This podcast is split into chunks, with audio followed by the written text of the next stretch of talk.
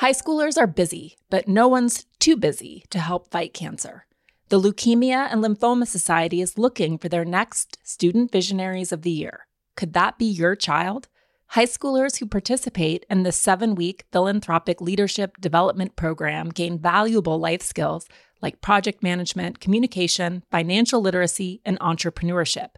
Forming strong teams behind them, they fundraise for the Leukemia and Lymphoma Society in honor of a pediatric blood cancer survivor right in their local community. Most importantly, this campaign is an opportunity for high schoolers to engage in meaningful work within their community and make a real impact on the lives of blood cancer patients and their families. Sound like something your child might be interested in?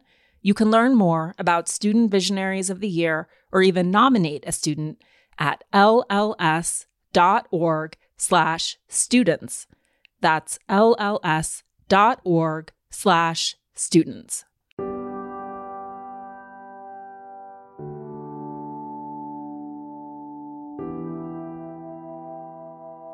Hi, it's Elise Lunen, host of Pulling the Thread. I'm an author, podcast host, and parent who built a long career in media.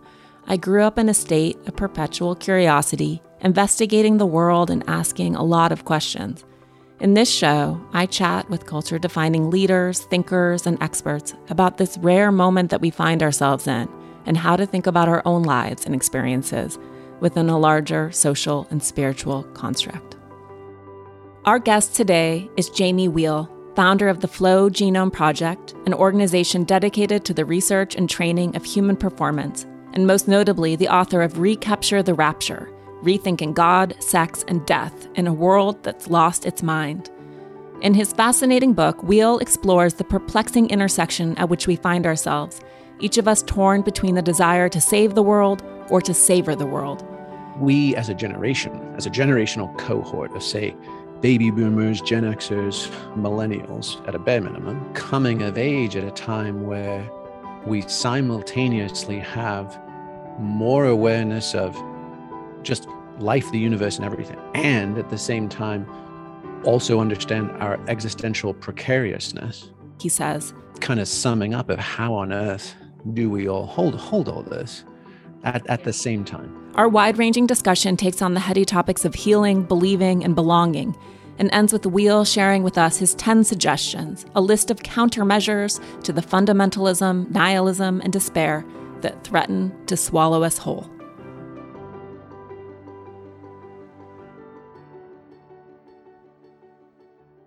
I loved your book. I thought it was like such a fun, insightful, profound, funny romp.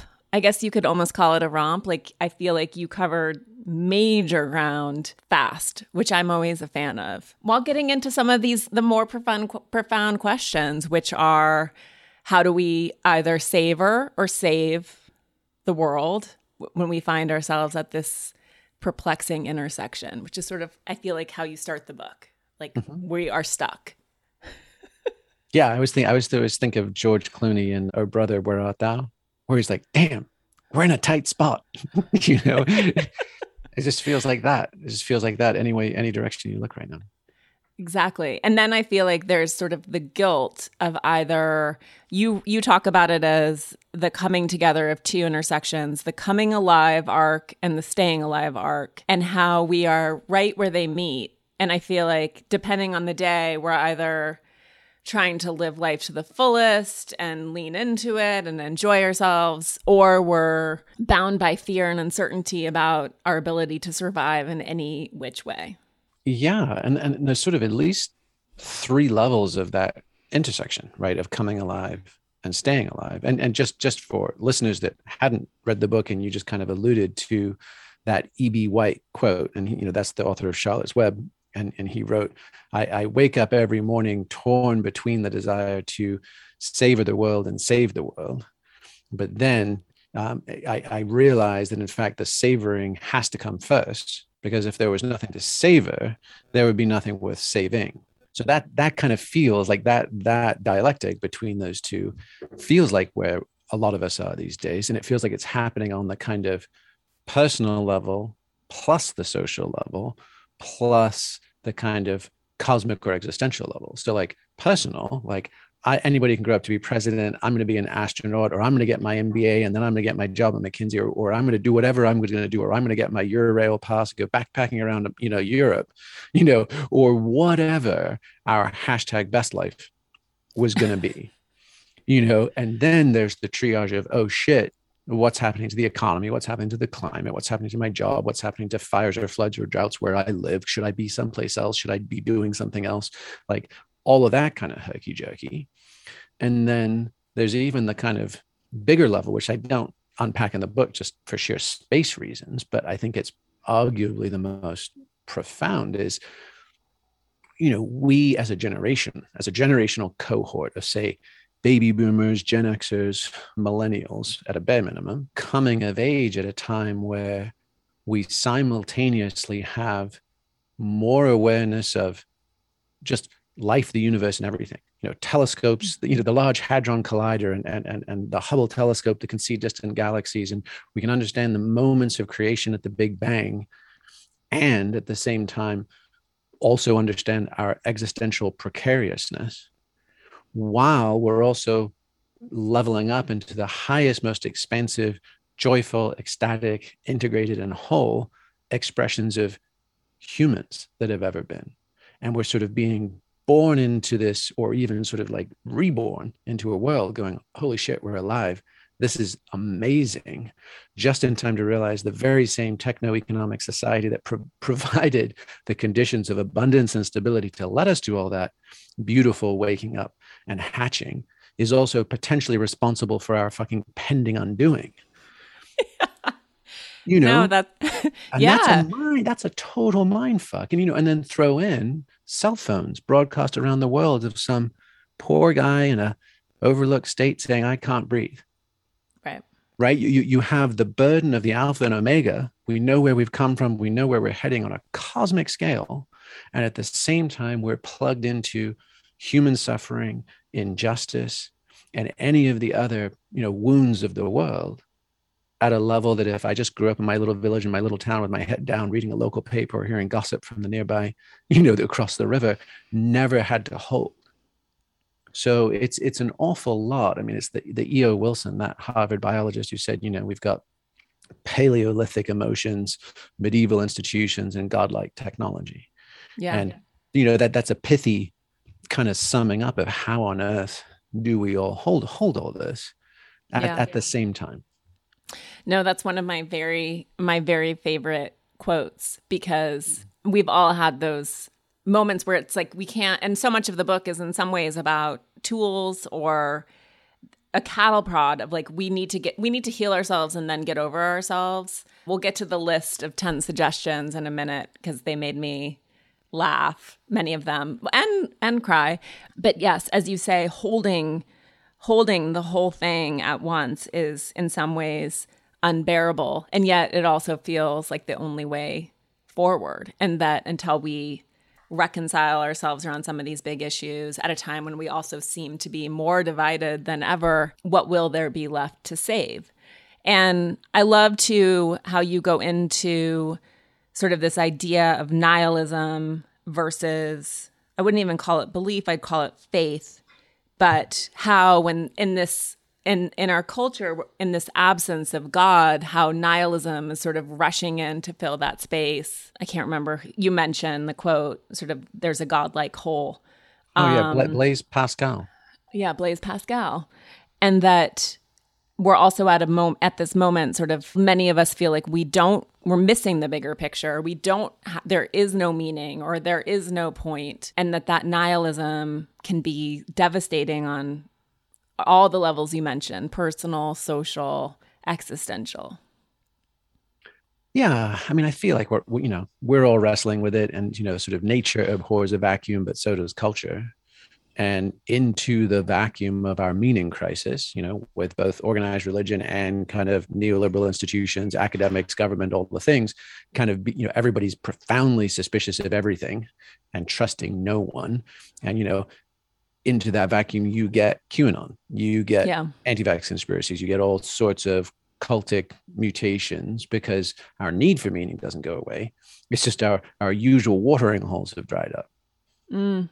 So we start drinking from stagnant and, you know, sketchy ditches and uncovered ponds. And you're like, well, you probably shouldn't do that, but I'm really thirsty, you know? Yeah. I want to talk about sort of the dark triad. I want to get to cults because I liked your list. To me, it felt like a useful summation of sort of the environment that's created the, I mean, there have always been cults. Obviously, this is not new. And there are tons of cults, many of which are positive or could be positive. But let's talk first about sort of, I think it was that Queensland University of Technology study that you talk about around where they were looking at radical left, progressive liberal, and white identity and how prone each group was towards sort of the dark triad authoritarian traits. And essentially they found that far left progressives, far right were inclined equally, right? And then it's really only sort of this middle that can hold space for gray. Yeah, pretty much. And obviously, you know, that was a specific study. I think the sample size was maybe 500 or 800 folks, so limited, you know, so interesting for further study with all the kind of normal disclaimers on social sciences and replication and that kind of thing. And, you know, it did sort of point out back to that Yates quote, the best lack all conviction while the worst are filled with passionate intensity. And you realize, oh shit, okay, in the culture wars, you know, most folks embedded in the culture wars, there's a bunch of well-meaning, intentional people on both sides, right? Yeah. Even like, you know, you go to conservative America and you're like, hey man, these people value self-sufficiency and reliance. They value community and interdependence. They value patriotism and pride of country and place. There's all sorts of good things in that mix, but they get whipped into a frenzy by alt-right identitarians about migrant caravans and disease, you know, all the old ploys, you know, disease, depravity, crime, corruption, all that, the kind of impurity, you know, stereotyping, and they get persuaded. And the same thing with progressives that are like, hey, you know, race, class, gender, these things should all, you know, all humans should be met with dignity, you know, care and concern. And the question is when does that slide into sort of, you know, Marxism, Maoism, and you get into, you know, and you see those kinds of signs. And in general, it's not the center of gravities of either of those movements, which is generally can be well-intentioned folks with potentially noble value systems that you want in a civil society. Yeah. You want those dialogues. It's the folks that constantly go to seek power and constantly seek to hijack those movements for other ends that are often the ones pushing to get to the front of the line, and pushing to get further ahead. And you know, a now compromised example is the French actor Gerard Depardieu, who pre-Me Too had actually done a film way back when called Danton about the French Revolution. And Danton was actually one of the original liberty, equality, fraternity guys of the French Revolution. And then Robespierre comes in and outflanks him and he gets his head chopped off, you know, and then Robespierre drives it to the Reign of Terror. And I just remember seeing that in college and just going, oh shit, you know, those flanking movements. And you can see it with Trump's weaponization of the term rhino, which, you know, means Republican in name only, which is an exact and precise definition of him. He doesn't hold a single conservative position. He's a naked populist and opportunist. But it used to mean people just like him. He's now turned that around to say, if you're an old school conservative, if you're a Reagan, William F. Buckley conservative, you're anti-Soviet Union, anti-big government, anti-taxation, pro-NATO, pro-militarization, you're now a rhino. I'm not a rhino. You are. And so you see this double speak flips. And the same thing with weaponized intersectionality, you know, where someone can be a card. I mean, there was that professor, and I think she was at Reed. In fact, yeah, I'm certain she was at Reed, who was as she described herself, a lesbian Chicana, you know, social political professor. And she wasn't even tenured. She was adjunct. So she's like, I am as marginalized can be as a person, as a professional. And at the same time, when there was the Reedies Against Racism student movement against teaching Western Civ. And she's like, whoa, wait a second. Western Civ's got some really useful values. Like there's actually tons to learn here from the classics and from these other things. She then ended up getting tarred as not progressive enough. Yeah. And so you see those movements. Cornel West just did an op-ed on the same thing with when Princeton looked to ban the study of requirement for Latin and Greek for the classics department. He's like, you know, letters from a Birmingham jail, man. MLK read Socrates, and it's like there's stuff there we care about. Yeah. And so there's just those movements to the extremes, and it's a power play, typically by opportunists who are wielding whatever is the current discussion or conversation and the language and the vernacular and the value sets of otherwise important and vital social civic conversations, and then weaponizing them for their own gain. Wondering what to give your mom or wife or daughter or friend or godmother for Mother's Day? From someone who cares a lot about her bed and sleep, may I recommend something from Cozy Earth? In fact, becoming a mom and suffering through its required sleep deprivation is where my obsession with sleep started. So it's one of those gifts that might really bring things full circle. After all, women in particular are really impacted by sleep deprivation, which has massive implications for our health. Between the hypervigilance of motherhood and the hot flashes of perimenopause and menopause, we get a raw sleep deal. So let me tell you about giving women you love their best night's sleep ever. Let me tell you about Cozy Earth. Their sheets are made from viscose from bamboo, and they are indescribably soft. So soft, like a bed hug, like no other. Now, I'm not the only mega Cozy Earth fan. Every single year since 2018, Cozy Earth products have been named as one of Oprah's favorite things. Oprah picked their best-selling bamboo sheet set because they're temperature regulating and incredibly soft, and she picked their joggers and their socks and their pajamas. Meanwhile, Cozy Earth doesn't just make sheets, they also make pillows, blankets, and more. Cozy Earth makes their products by sourcing responsibly. They use the best suppliers with an eye toward quality, responsible production, cutting-edge technology, and premium materials.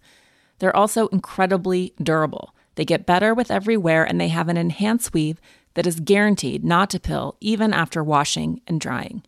All Cozy Earth products can be returned or exchanged within 100 days and include an additional 10-year warranty against defects. This Mother's Day, treat mom to the luxury she deserves with Cozy Earth bedding and sleepwear, and prioritize her self-care and sleep health. She deserves it. Don't forget to use my promo code THREAD at checkout for 35% off at CozyEarth.com. After placing your order, select podcast in the survey and select my show in the drop-down menu that follows, so they know that we sent you. I don't know, I'm sure you're familiar with Loretta Ross, but she talks about sort of like, I'm, you know, radical Black feminist, and she talks about how she's interested in movements, not cults, and that within the movement, when people start to assert that people have to care about the exact same things or have the exact same stance on every single issue, you're in a cult, and that there is that sort of growing demand and requirement on both sides that, as you say, starts to persuade people who are very much in the middle. And I'd actually never heard this acronym, MAD, mutually assured dissatisfaction. But you write about how at its worst, this kind of strategic stalemate leads to stagnation and frustration. At its best, this sort of agnostic liberalism leads to the kinds of hard-won compromises that delight virtually no one, frustrate nearly everyone, and perversely expand the chance to keep playing the infinite game with more and more players better than any other options we've found. And I love that idea of government, because I feel like so many of us rail against like the inefficiency or lack of effective government, but that's maybe when it's at its best, in the slow plodding sort of like ship that's hard to steer off course. You certainly don't want it to be taken over by an insane captain. Yeah, and that actually, there's two folks that people are interested in tracking that down. One is Alison Gopnik at Cal, at Berkeley, and she's written about that. She's like, look, this idea that we're all going to get to Kumbaya and be singing out of the same hymn book, like we had that idea in the 19th and early 20th centuries. And you got Nazism, you got all the isms, communism, fascism, you know, all the things. And people were like, whoops, like, you know, tops down, centrally enforced utopias end up in bloodbaths. So maybe we shouldn't keep pushing on that. And actually, I do use the term agnostic later in the book. This particular one is actually agonistic liberalism. And And that was, no, it's okay, because I'd never come across the term either, but it's Jonathan Lear at London School of Economics. And he talks about agonistic, like literally we are in opposition to each other, jostling around, and we never figure it out. But what we're trying to do is not get to hegemonic consensus. We're just, we are trying to keep doing that mutually assured dissatisfaction, which is every PTA meeting, every HOA meeting, every, if anyone's ever participated in any, sitting on any kind of civic board or nonprofit, anything, they're nightmares. Yeah. It's like stick a fork in my eyeballs. I can't believe this is, this is what passes for effective governance. And yet, we haven't come up with something better other than like the sort of Rousseauian notion of the enlightened despot, which is if you could find the sort of, Plato's idea of the enlightened philosopher king who just had it right.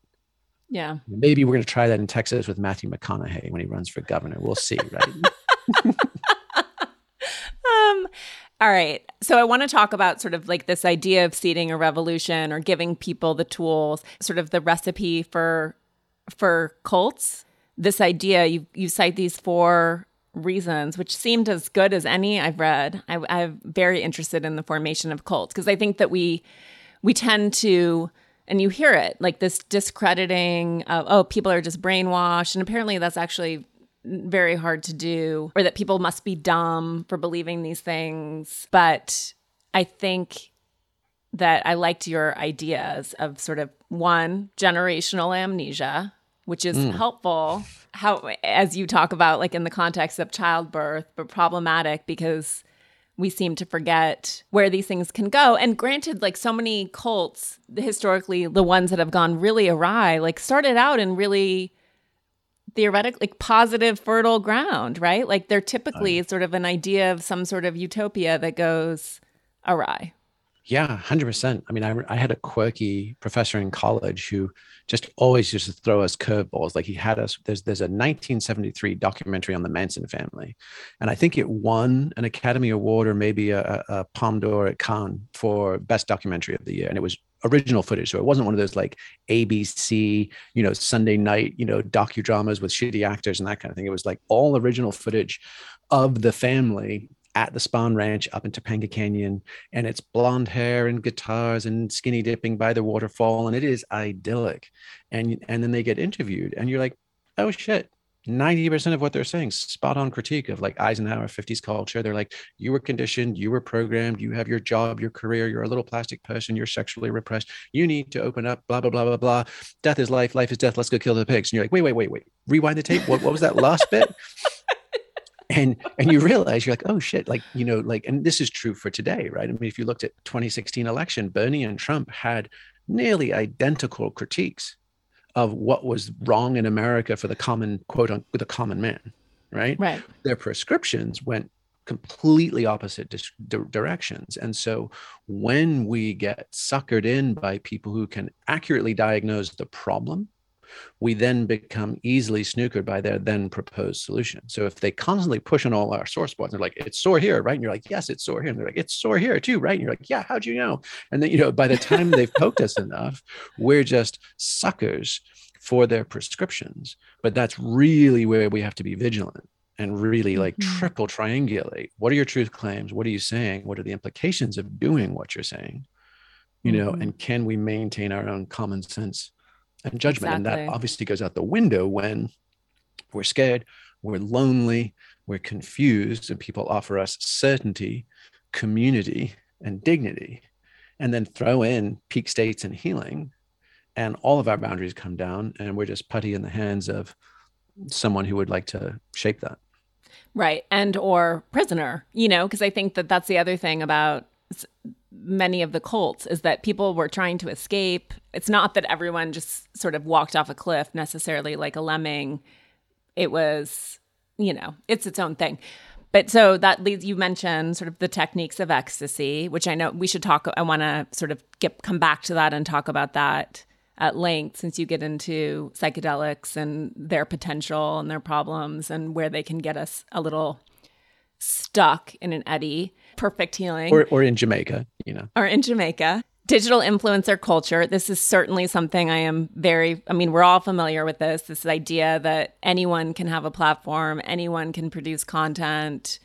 Like the day of the fact checker is over, or not entirely, but that you talk about them as pretenders to the throne, and the ability to sort of hit those sore spots and spin it up, and suddenly you're taking people on a real ride. And I feel like people, when I've seen this happen, sort of the guruification of people who may or may not have good or bad intentions, or it's probably a mixed bag. It's what I see happen when I've watched this is that people will also credit them. You know, it's hard because they'll be like, oh, this person opened my eyes to so many things that were true about me, or made me feel seen, or reflected back to me a reality that I've always sensed and never been able to fully express, whatever it may be. And then they sort of start on this meandering path. And I think it's really hard. I think we're inherently very loyal, right? And it's really difficult, I think, as a human to figure out, and we were talking about this in the context of the classics, what do I discard? What do we bring forward and what do we discard? And like, we tend to do this wholesale rejection, right, of someone if they have some problem. It's very difficult for us to pick and choose unless we're like figuring out what quote to put up on Instagram. But I think it's a very it's a kind of loving and loyal of humans, but it makes us, it doesn't inhibit our ability to parse what's there. So are you describing that loyalty in regard to somebody in a sort of teacherly or authority, mm-hmm. Position of authority? Yeah, this first digital influencer culture. And yes. Then you become kind of, beholden to them or stick with them. Yes. Yeah. I mean, look, I think the combination of the echo boomers, so effectively millennials, just not like a staggering knowledge gap as to what their parents did and all the lessons learned from the late 60s through the mid 70s. So basically, whether it's Johnny Depp's Blow or it's Boogie Nights or it's any of those movies, right? They all start out awesome in the 60s. Everyone's just like smoking weed and hanging out and listening to, favorite folk songs. And it gets a little freakier and deakier in the early 70s, and there's sexuality and there's free love and there's all those things. And then the wheels come off and it's like cocaine and heroin and AIDS, and then bam, straight into the wall. Like, we've seen these movies. And that knowledge gap is real. And the pain points, it's like, at least let's make new, different, more complicated, spectacular mistakes. Let's not just send it off the cliff in the same exact hairpin turn your parents did. Right. And then there is I think it is incalculable, really, the damage that digital narcissism is doing to the kind of quote unquote wisdom marketplace. And because the thing that really, I don't know, it just boggles my mind. We're not on the other side of it. We're in the thick of it, which is, it feels like Kurt Vonnegut's, that book, Cat's Cradle, he wrote way back when about Bokanon and that kind of imaginary religion. But then I think there was a CIA government project or something to create Ice 9, which was a chemical that could turn all the water molecules on the earth to ice. And it's effectively just end life, right? Because there would be no way to survive that. So Ice 9 is this metaphor for this capacity to get out ahead of our, any efforts to fix it. And it feels like social media influencer culture is the psycho-spiritual equivalent of Ice 9. Because what's happening is that someone can have a profound breakthrough. You can go to the rainforests of Peru and have an ayahuasca experience. You could go to Burning Man and have a totally amazing, breakthrough experience. But no sooner have you done that, the people are like, even in their mind, composing their first breathless social media post. Dear friends, I know you've all been missing me and wondering what I'm up to, but just here's an update. And then overshare, to get the rubbernecking thumb scrollers to stop enough to be like, oh, here's some carrion I can pick off the, and then, oh, by the way, and if you're interested in a little bit more of this, click on the link below, need to swipe up, swipe right, and see me at the next workshop. And people have already rolled even the most profound experiences back into a digital avatar, back into their representational self. And we're seeing it in practical terms in outdoor culture as well. So not just psychedelics, not just transformational culture stuff. You're seeing it in head west, young man, go, seek your refuge in the mountains, natural awe, wildernesses, renewal, all those timeless things. And now there are Instagram posts that are being geotagged for remote waterfalls, beautiful natural hot springs sitting on top of summits and peaks. And now everybody sees that and then overwhelms those places. And in Aspen, just this 2 weeks ago, and repeatedly for the last several years, there's a place called Capitol Peak. It's one of the most vivid scenic peaks, but it's got this knife edge ridge that you have to kind of like really shimmy along to get to the summit. But a bunch of asshats on YouTube have posted videos. And now 10 to 15 people a summer are falling off it to their deaths. And overwhelming local search and rescue, who are then risking their lives. In fact, 2 weeks ago, 4 search and rescue folks got killed by a subsequent rockfall trying to go and do a body recovery of another fucking YouTuber. So you're like, mm-hmm. So whether it's psychedelic experiences, whether it's consciousness festival experiences, whether it's outdoor experiences, we are projecting into the digital world and getting ahead of mm-hmm. the very things that could restore us to our own sanity and selfhood. Yeah. And it's a recursive double bind. Getting over our skis, and I know that's on the list of 10 things that I want to get to, but to finish the rapture ideologies in terms of the cult, this idea of like, we live at such a strange time and space. We're all struggling with uncertainty, which is the reality and the through line of life. Although I don't think that it's been as present to us as it has been in the last 18 months, 2 years, but that makes us quite ripe for wanting someone who seems to have the answers, right? Or who can offer a path to some sort of certainty. Yeah, 100%. We're scared little monkeys hurtling through space.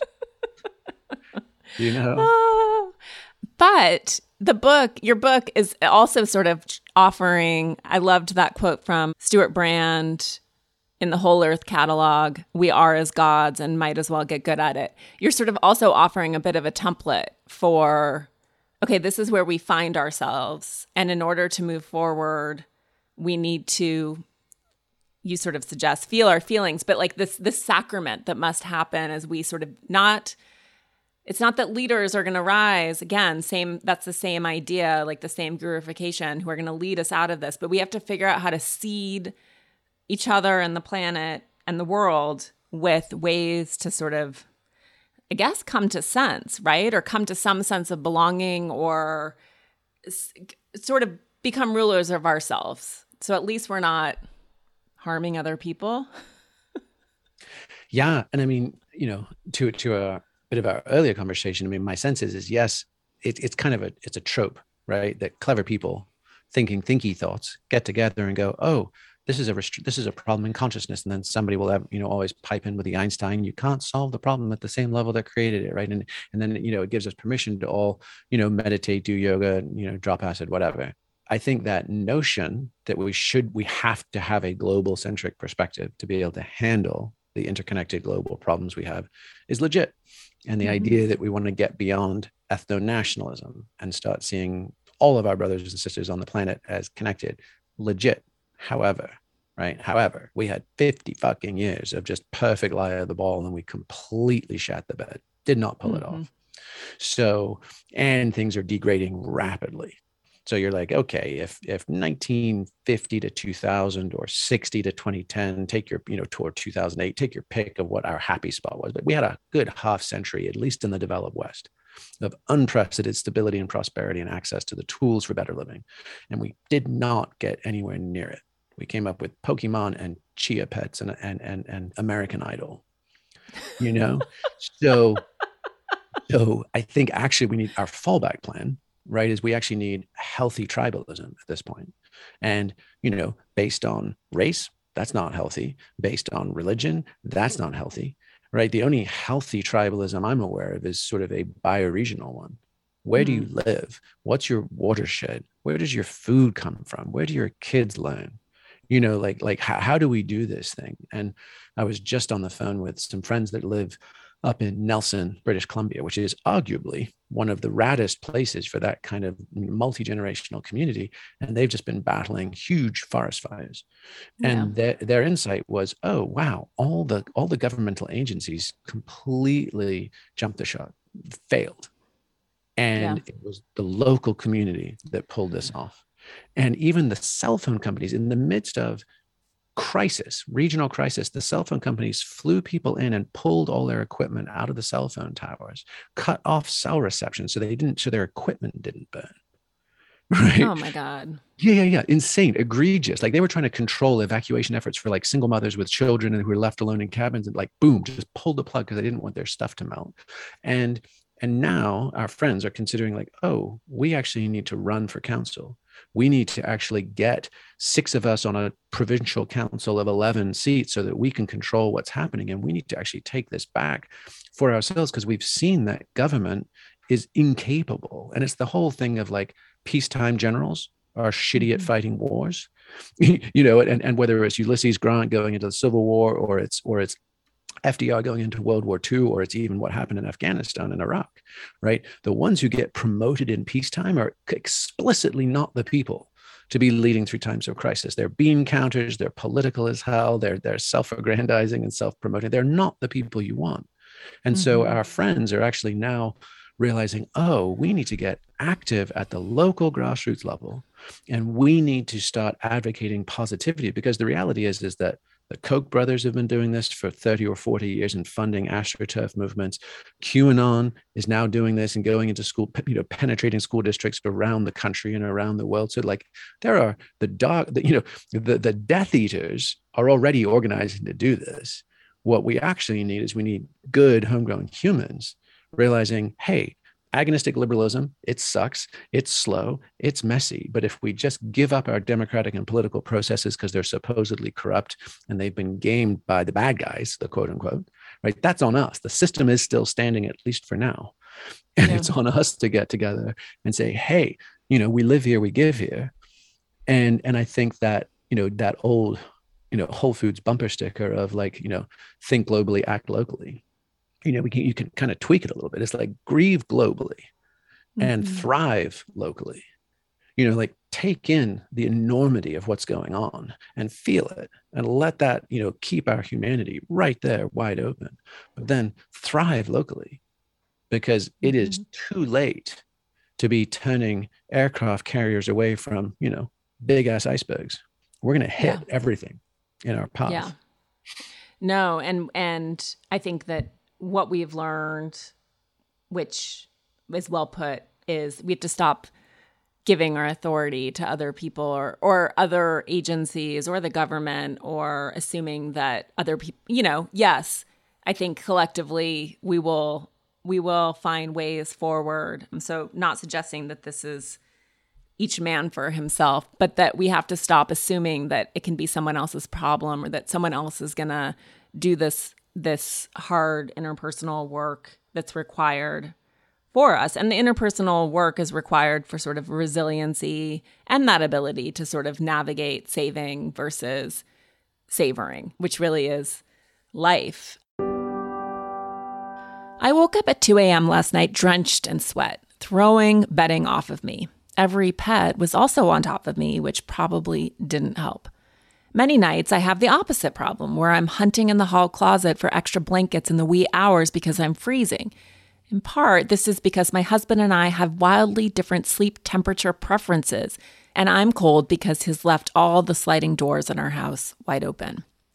But there's actually a solution I've come to learn, and I'm all about a sleep solution because we know how important good, uninterrupted sleep is for every facet of health. Have you heard about Chili Pad by SleepMe? It's a bed cooling system designed to revolutionize the way you sleep naturally. The Chili Pad bed cooling system is your new bedtime solution. It lets you customize your sleeping environment to your optimal temperature, ensuring you fall asleep, stay asleep, and wake up refreshed. Chili Pad works with your existing mattress. It's a water-based mattress topper that continuously controls your bed temperature from 55 to 115 degrees. You can also choose a different setting than your partner, so you each get what you need. What I want? A cool mattress with piles of blankets on top. Chili Pad believes sleeping at the optimal temperature helps people naturally reach their highest potential physically and mentally. Visit www.sleep.me/thread to get your Chili Pad and save up to $315 with code THREAD. This offer is available exclusively for Pulling the Thread listeners and only for a limited time. Order it today with free shipping and try it out for 30 days. You can return it for free if you don't like it with their sleep trial. Visit www.sleep.me/thread because you're not just investing in better sleep, you're creating a better life. So I want to talk about the 10 suggestions, which I know sort of you get into a conversation about psychedelics. And it's funny because I've done some psychedelics and you talk about sort of how this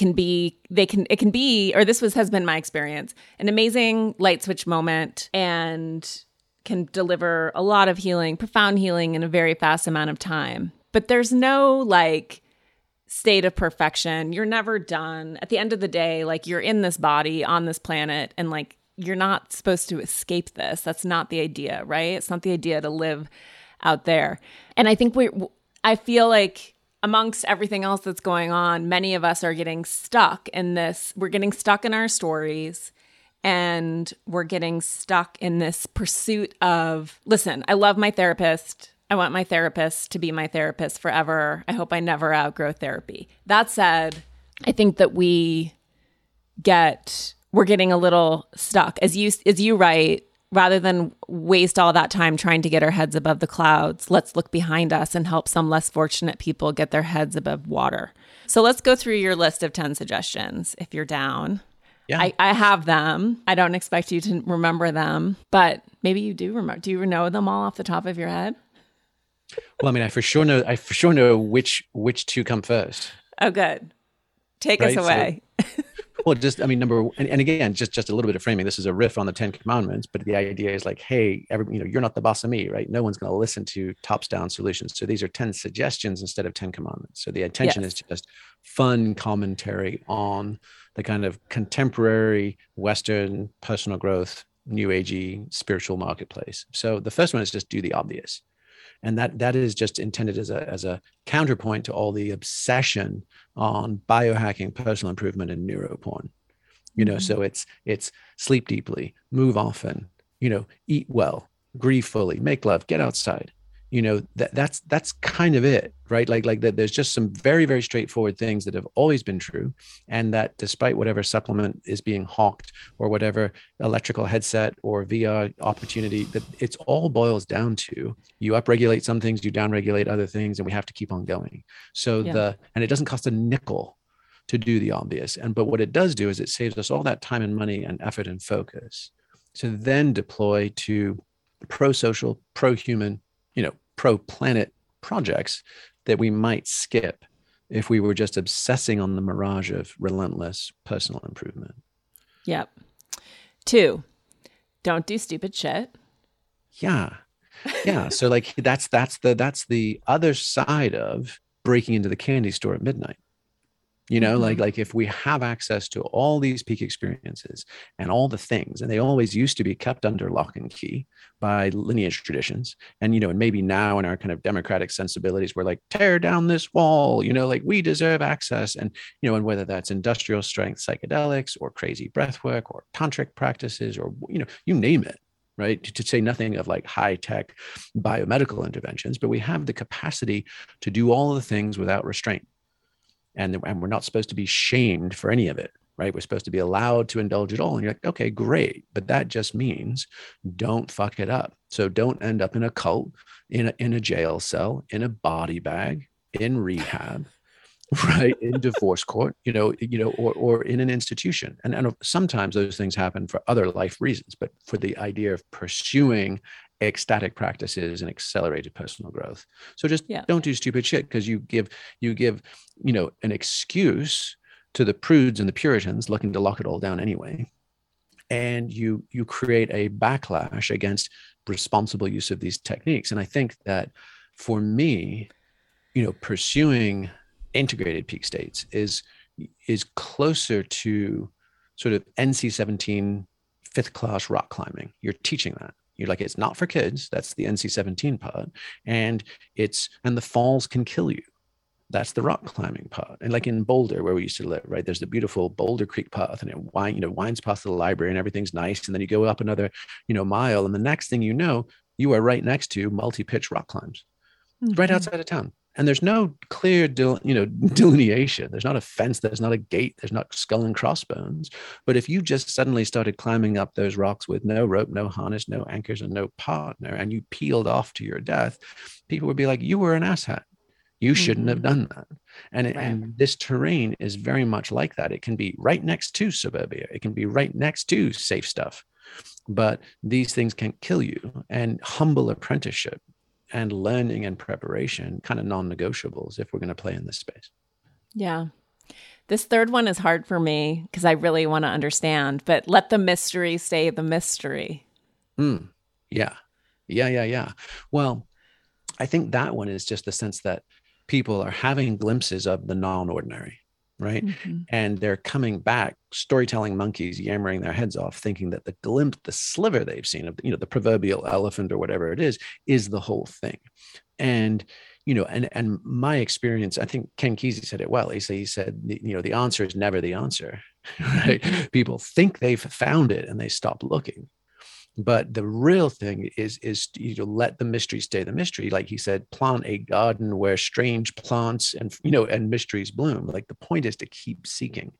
Mm-hmm. And so there's such a temptation for people to get a hit of the numinous, some transcendent experience, but it's filtered through ego. And especially if you loop it through the digital narcissism of here I am on YouTube or Facebook or Instagram or whatever, and I'm going to hold forth like I actually know more than I do. And again, like the biohacking trap, it's an incredible time sink.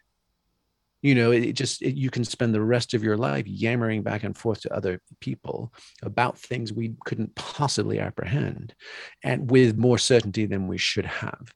So if you just say, hey, it is, there are mysteries dark and vast, and I have glimpsed a little bit. It's that whole thing of, just letting the burning bush burn. No, it does. We talked a bit about number 4, which is 80-20, that how we spend, we can get 80% there, and then we spend, you say, 80% of our remaining energy chasing that pursuit of perfection, or this idea that we're going to excavate, our whole childhood, and everything's going to be healed, and we'll be perfect. And that many of us who are more equipped than others at that point are just stuck on that treadmill rather than sort of looking behind us to figure out how to help other people, as you say, get their heads above water. Yeah. Well, and there's also something that you mentioned earlier, right? Which is, it's the Pareto split, the 80-20 thing, but it's also really, it's really confusing and disorienting, because our first 20% of our tiptoeing into these realms, our first breath work, our first trauma release, our first psychedelic therapy session, our first whatever, right, is typically, it's novel. It's the first time we've ever done it. And it usually knocks our socks off if it's halfway functional. So that's where we get the 80% of our return, our ROI, on our first dipping our toe ends. But we don't know that the Pareto principle is in effect. We think this is linear.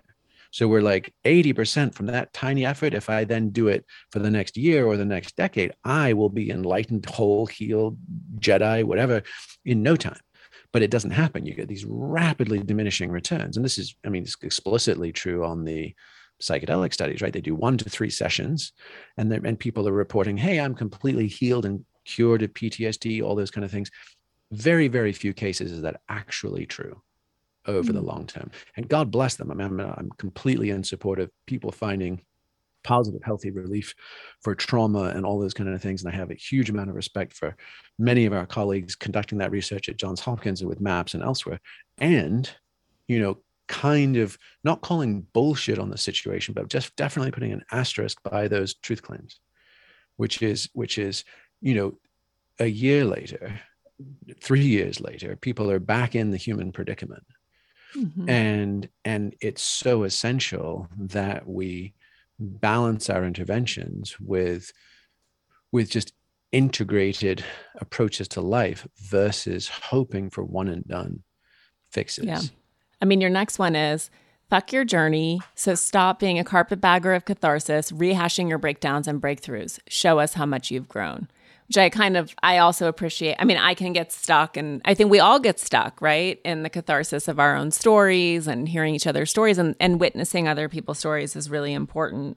And then you got to go. You got to move, right? You can't stay stuck. It's like you can't process for the rest of your life. You have to, you know, make new traumas to process. Just kidding. But you do have to, we can get stuck. We can get sort of in an eddy. Well, yeah, we sort of collect those experiences. And I think, you know, ages ago, I think I had ran into my first friend who'd gone through a lot of therapy in their own life. And I didn't know that. And I hadn't experienced it. I was, you know, just kind of young and in grad school. And I was like, wow, they're so open. They're so reflective. They're so thoughtful. That was my first experience of it. But then I, you know, over a year or two, you're like, oh, these are your stories you've already rehashed and rehearsed on a couch someplace. You're trotting them out again. This isn't like a new, fresh insight that we're having together. This is something you've workshopped, you know, and that sense of the carpetbagger idea, like then we carry along our precious gems of insight. And there's a sort of performative vulnerability to the whole thing of like, I'm oversharing and I'm telling you the inner reaches of my soul, but it's dead language. It's not fresh and alive, you know, and then that sort of becomes the, you know, the counterpoint to letting, you know, to not letting the mystery stay the mystery. Like on the one hand, we presume to map the universe, and we're also sharing all of our most profound breakthroughs and just the drop of a hat, talking about them versus being in the actual real moment together. Mm-hmm. Yeah. And then this one is also obviously related. Do the hard thing. If you're focusing on peak states, which often feel easy and effortless, you may get tricked into thinking that's how it should be all the time, but that's not how it works. And this goes to what we've been talking about. Like, you're still in your body. You're still in your meat suit. Yeah. I mean, look, if you go with the flow all the time, you end up in the gutter. And then washed out to sea here in California. Yeah, right. I mean, there's just no question. I mean, I have a dear friend who has, you know, and he was actually in college was one of my best signals. Like, I'd be like cynical and like dismantling reality and be like, this fucking sucks and society's worthless. And he'd be like, hey, man. He was kind of my like groovy deadhead Quaker friend, right? and bless his heart, right? Led him into an absolutely terrible marriage, a completely shitty job situation. And he's about to do it all again in his next relationship. And I was just like, dude. You know, like you're going with the flow. You're choosing to look on the bright side of everything, can actually repress shadow and then paradoxically create more of it. And so that notion of doing the hard thing is actually the kind of stoicism 101. If you're thinking 3 steps ahead and you're always doing the hardest, least pleasurable thing, then paradoxically things get actually much easier, more reliably. Mm-hmm. You know, so I would take, you know, I would take a mountain guide over a deadhead any day, you know, because there's that thinking of like, where's the next tight spot? And if we can think ahead with time and options, then we can solve those things gracefully. And then interestingly, your life does become almost magical. You arrive just in time. The sun is setting. Everything's in the right place at the right time. You know, or like even like backcountry skiing, like you're like, we get up before it when it's dark and cold, we'll get to the top and the snow's perfect. If we wait because we're hungover from the night before and we get there late, you get trapped in an avalanche. Like it's that kind of temporal awareness and a willingness to look to the next crux or hard thing, solve it ahead of time, that clears the lane for a truly graceful life. But if we're just kind of closing our eyes and taking our hands off the steering wheel, you can end up in the Yeah. And if you think about that on a sort of a meta global level, maybe what we're currently going through will be enough, will provoke enough anxiety and feel uncomfortable enough that we'll decide to be a bit more proactive as we, not that it will be enough, but let's hope that we will find a way to engineer our way out of the tight spots that we're coming to. And we just needed to be put back in our bodies. I'm exceedingly careful about what I buy, not only because I live in a 1,500 square foot house with children who sure have an awful lot of stuff, but also because I try to be conscious about everything I use. And sure, I want to use everything I buy. In addition, thanks to a decade in the wellness industry, I am very keyed into product claims and product content. This is why I like Ritual's Essential for Women 18+ multivitamin, which is clinically backed with high-quality, traceable key ingredients in clean, bioavailable forms. I also like their Symbiotic Plus 2, which is a probiotic that's simple and effective. Ritual makes the most elegant multivitamin around. Ritual's Essential for Women 18 Plus has everything you need, specifically 9 key nutrients in 2 capsules per day. Their unique beadleton oil is so slick it's actually patented, and their capsule has a delayed-release design, which is brilliant and essential, to help make it gentle on an empty stomach. And Ritual studies their vitamins, which is not the standard in the industry. Ritual conducted a university-led clinical trial for their Essential for Women 18-plus multivitamin to assess its efficacy. The results? It increased vitamin D levels by 43% and omega-3 DHA levels by 41% in just 12 weeks. As most of us are getting far less sun right now, vitamin D supplementation is essential. Ritual's Essential for Women 18-plus is one of the few women's multis that's USP verified, meaning what's on the label is what's in the formula. Only about 1% of supplement brands on the market have the USP verified mark. It's also soy-free, gluten-free, vegan-friendly, and formulated without GMOs. Did I also mention that Ritual is a certified B Corp and female-founded? Nothing makes me happier than these two facts. No more shady business. Ritual's Essential for Women 18+ is a multivitamin you can actually trust. Get 25% off your first month at ritual.com/thread. Start Ritual or add Essential for Women 18+ to your subscription today. That's ritual.com/thread for 25% off. Number 7, we've talked about this a little one too. Never lose the one. You can go anywhere you want and think anything you want as long as you can make it back to the last known point of consensus reality, the one. Be sure to stick the landing is how you end that one, which I think, again, going to cults and whatnot, like people sort of spin out, right? Like it's all making sense. And then suddenly they're like, how did I get here? I am far afield. Yeah. I mean, again, you know, I just have like, I'm a simple lad, and I tend to have very physical like metaphors that, you know, I'm like, oh, if that involving rock climbing, involving mountains and oceans, you know, and I feel like gravity doesn't lie. So in those situations, right, if you're going into the backcountry from a ski area, like you're riding the lift, you got a ticket, and there's little signs and everything's safe. And then you go through that gate into the backcountry, right? And then you have to shoot your compass bearings, right? You can go anywhere you want in that wide open space. It looks just like this other place, but it can kill you, right? And you can go anywhere you want as long as you can shoot your compass bearings and then reverse them and still make it back to that gate. Then you're not lost, right? Yeah. Or you can go out that gate and be like, I saw this Red Bull video, and here we are, let me turn on my GoPro, bro. And you know, and you're playing out there, but you have no idea what you're doing or the consequences or how to get back to solid ground. And so when people are having non-ordinary state experiences, and I mean, the psychedelics are an obvious, easy example, but it could be intensive meditation, it could be breath work, it could be group or therapeutic work, and they're starting to have recurring state experiences, they often get completely unmoored on what are their truth claims, and they get hijacked by magical thinking, and they can't connect it right back to common like consensual discourse. And then at that point, you can just make up anything you fucking want. And it's kind of like where, you know, and I'm sure we're all having experiences of people we know and love getting hijacked by whack ass stuff these days. Mm-hmm. You know, like even people super close to us. And you're like, wait, I thought I knew you. I thought I understood where your value systems were, what your predominant conclusions were. And like, how did you get way the hell over there? Right. And that's kind of where we are right now. And then you say, and it's not that either. You can no more become fully enlightened than you can become fully educated. So take your insights for what they are, integrate them, and keep going. And we were talking about this a bit with the generational gaps of, and let the mystery stay the mystery, right? Like there's just, we will never be at the end of learning and understanding. Yeah, and I think this one is specifically just to kind of like counterbalance the dopamine hit of a eureka experience. And again, whether it's the 80-20 of like, I found the new modality or healing thingamajigger or whatever it's going to be and obsessing on it, or the teacher or the whatever. And you're like, nah, probably not. Right. Or it's some philosophical insight.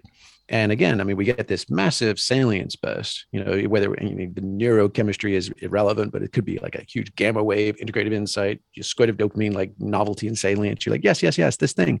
And it's overwhelmingly compelling. But the reality is no matter how sweet that honeymoon is, it can and must fade. Otherwise, it just becomes mania. And we should always just kind of be like, oh, yeah, let it come, let it go, you know, and keep going. So, I mean, it's, you know, the classic old Zen thing of a student has some breakthrough Kensho experience or whatever, or Satori. And the, you know, the teacher is usually like, yep. Let me quick few clarifying questions, see where you are on that. And now go pick up the broom, chop wood, carry water, back to your mat. Yeah. And don't think you're special cupcake, you know, and let it all come and let it go. And that's, I think, is just a generally good thing to guard against any kind of inflation or attachment. Beginner's mind. I love 9 is, I think, my favorite. Practice resurrection. What if we practice dying to our stories, our pain and our pleasure, dying to our rightness, to our wrongness, dying every moment and living into the deep now? It's a radical practice. I love that. You know, and I think so much of life is right now, it's this rejection. We live in this fear and rejection of death and an unwillingness to let the cycle complete. And the cycle will complete. And it's instead, it's like we're trying to stay on that to the right and up, to the right and up, to the right and up. And sort of the moment, it's that Joseph Campbell quote of like, only I do not have your memory for pulling quotes, but essentially it's joy is only available to those who are willing to sort of contemplate their death. Like you can't really live until you die. That is not a Joseph Campbell quote, but I'm telling you that's what he was suggesting. But I love this. I think it's like that's where the fluidity comes, and that's where we learn sort of flexibility and resilience and lose our fear. Yeah, and I mean, and full hat tip, that phrase is Wendell Berry's, and he ends his Mad Farmer's Manifesto poem, which anybody should read these days. If you want to go back, I think he wrote it in the 70s on an old typewriter in his cabin in his hometown of Kentucky. Like he left New York, he went to do his farmer thing, and he wrote this poem, and it's just super, super relevant today, right now. But it ends with that line, practice resurrection. And on the one hand, it's very psychoactive. You're like, what on earth does that even mean? And then you kind of mull it, and you can kind of come up with some of the variations that you were just describing, but I am continually humbled by what it actually feels like, which is that if it feels easy, if it feels familiar, if it even feels voluntary, you're probably not actually dying to your story, to your pleasure, to your pain, to your assumptions, to your safety, to your, you know, your identity, to whatever it might be. Every time it's actually a death practice, you are white knuckling it and screaming and resisting, and it feels awful until you can make it through without flinching. So just, you know, fair warning. It's a poetic phrase, and I believe it is directionally accurate, but built into the definition, it is never fun or easy. It's never fun or easy, but it is literally life, right? Like life will bring you to your knees again and again and again. And we have been fed this mythology that that's not really how it happens, or that you can transcend that, or you can avoid these really harsh transitions where you need to remake your life or your understanding of reality based on whether it's job loss, divorce, death, diagnosis. Like these things happen all the time to all of us in a way that we typically, it's almost like we're delusional about the fact that we're in constant resurrection, and many of us fight it. But I do think when you can allow it, it is, and understand it as a harsh gift, that's really the only way to grow. So the final one, above all, be kind. Yeah. Yeah. I mean, we can talk about fancy waistcoats and clever diagrams all day long, you know, but I think there is some front porch grandma rocking chair wisdom that we shouldn't forget. And no matter how sophisticated and polysyllabic we get, let's remember to have fun, and let's remember to be good to each other. Yeah. This is not in your book, but this spiritual teacher of mine who I adore, who's kind of wild, not culty, but wild. But she said this thing, which I carry with me everywhere, which is your vibration, which already we're in sort of new age territory, but your vibration must be higher than what you create. Otherwise, you cannot manage it. And I feel like that's sort of what we're all collectively being called to do. Like we've created, and in our God, with our godlike technologies, to go back to E.O. Wilson, a situation that we can't manage. And it's on all of us to sort of clamber up, to figure out how to get up high enough without losing our seats, but to be able to sort of to manage it. I love that quote. And I think about it just in my personal life all the time. Yeah, that's great. I mean, that's a sort of overprove and understate kind of thing, you know, like definitely let's get up there and then let's create beauty that is well structured and durable from a place of insight, inspiration, and service.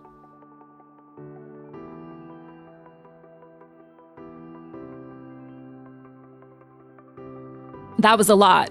And there's a ton more that we didn't even get to within his book, which I highly recommend, Recapture the Rapture.